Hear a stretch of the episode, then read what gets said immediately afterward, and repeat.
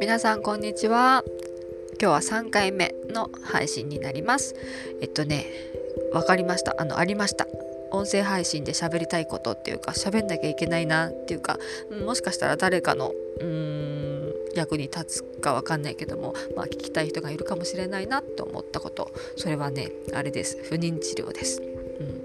私今でこそあの双子の男の子の母親やってますけどももう彼らに出会うまでには結構大変なこと大変でした。大変な思いがありました、うん、そうですね、うん、まず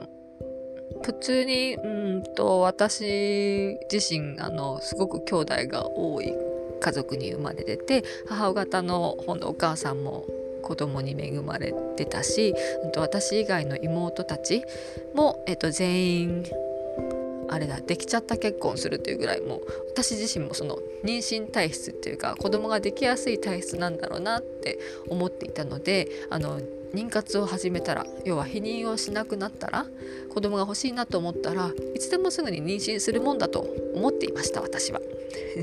それで、まあ、したいことをいっぱいやってあの仕事も楽しかったしもうある程度やりましたはいそろそろじゃあ妊娠してもいいかな子供を作ってもいいかなってってなったのが35歳ぐらいですね。それから避妊をしなくなってさあいつでも来いみたいな 感じだったんですけどなんか1年経っても2年経っても全く妊娠しなくて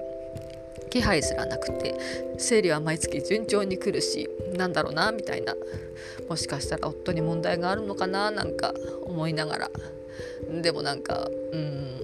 あなたに問題あるかもしれないから病院に行こうとかいうのはちょっと言い出せないっていうかそういうのってなんかすごく男性としての、うん、なんか大事なところを否定するみたいなすっごいなんかプライドを傷つけそうな気がして、うん、特にうちの夫はすごいプライドが高いような気がしていたので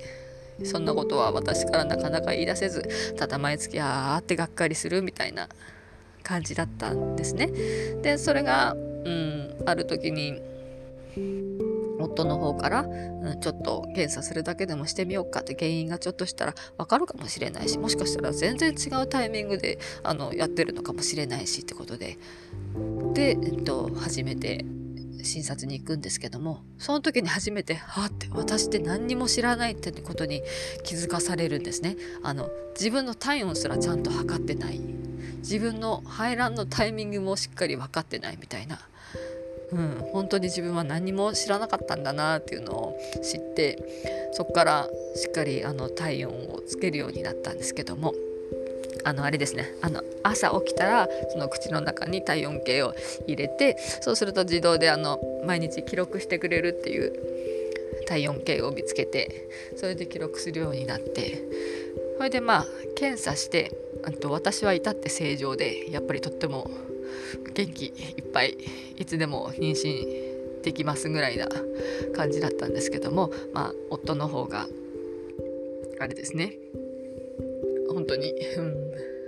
このまま自然妊娠は難しいかもねっていうかまあ絶望的な感じの数値が出てきてしまいました。でまあうちに帰ってそれでもやっぱりいきなりねなんか不妊治療みたいなのすんのかなどうかなっていう感じでもなかったっていうかまあとりあえず一回一回お家に帰りましょうという感じでまあ何ヶ月か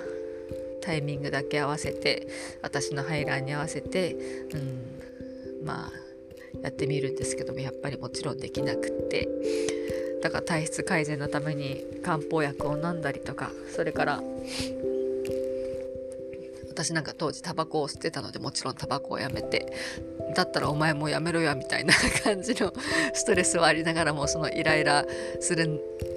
んだったらやっぱタバコ吸った方がいいのかなタバコをやめることでもっともっとイライラするんだったらそのそのままでもいいのかなとかいろいろあったんだけどもまあとりあえず体にいいものを食べるようにしてお酒もあんまり飲まなくなってみたいな、まあ、健康的な生活を続けながらっていう感じでしたね。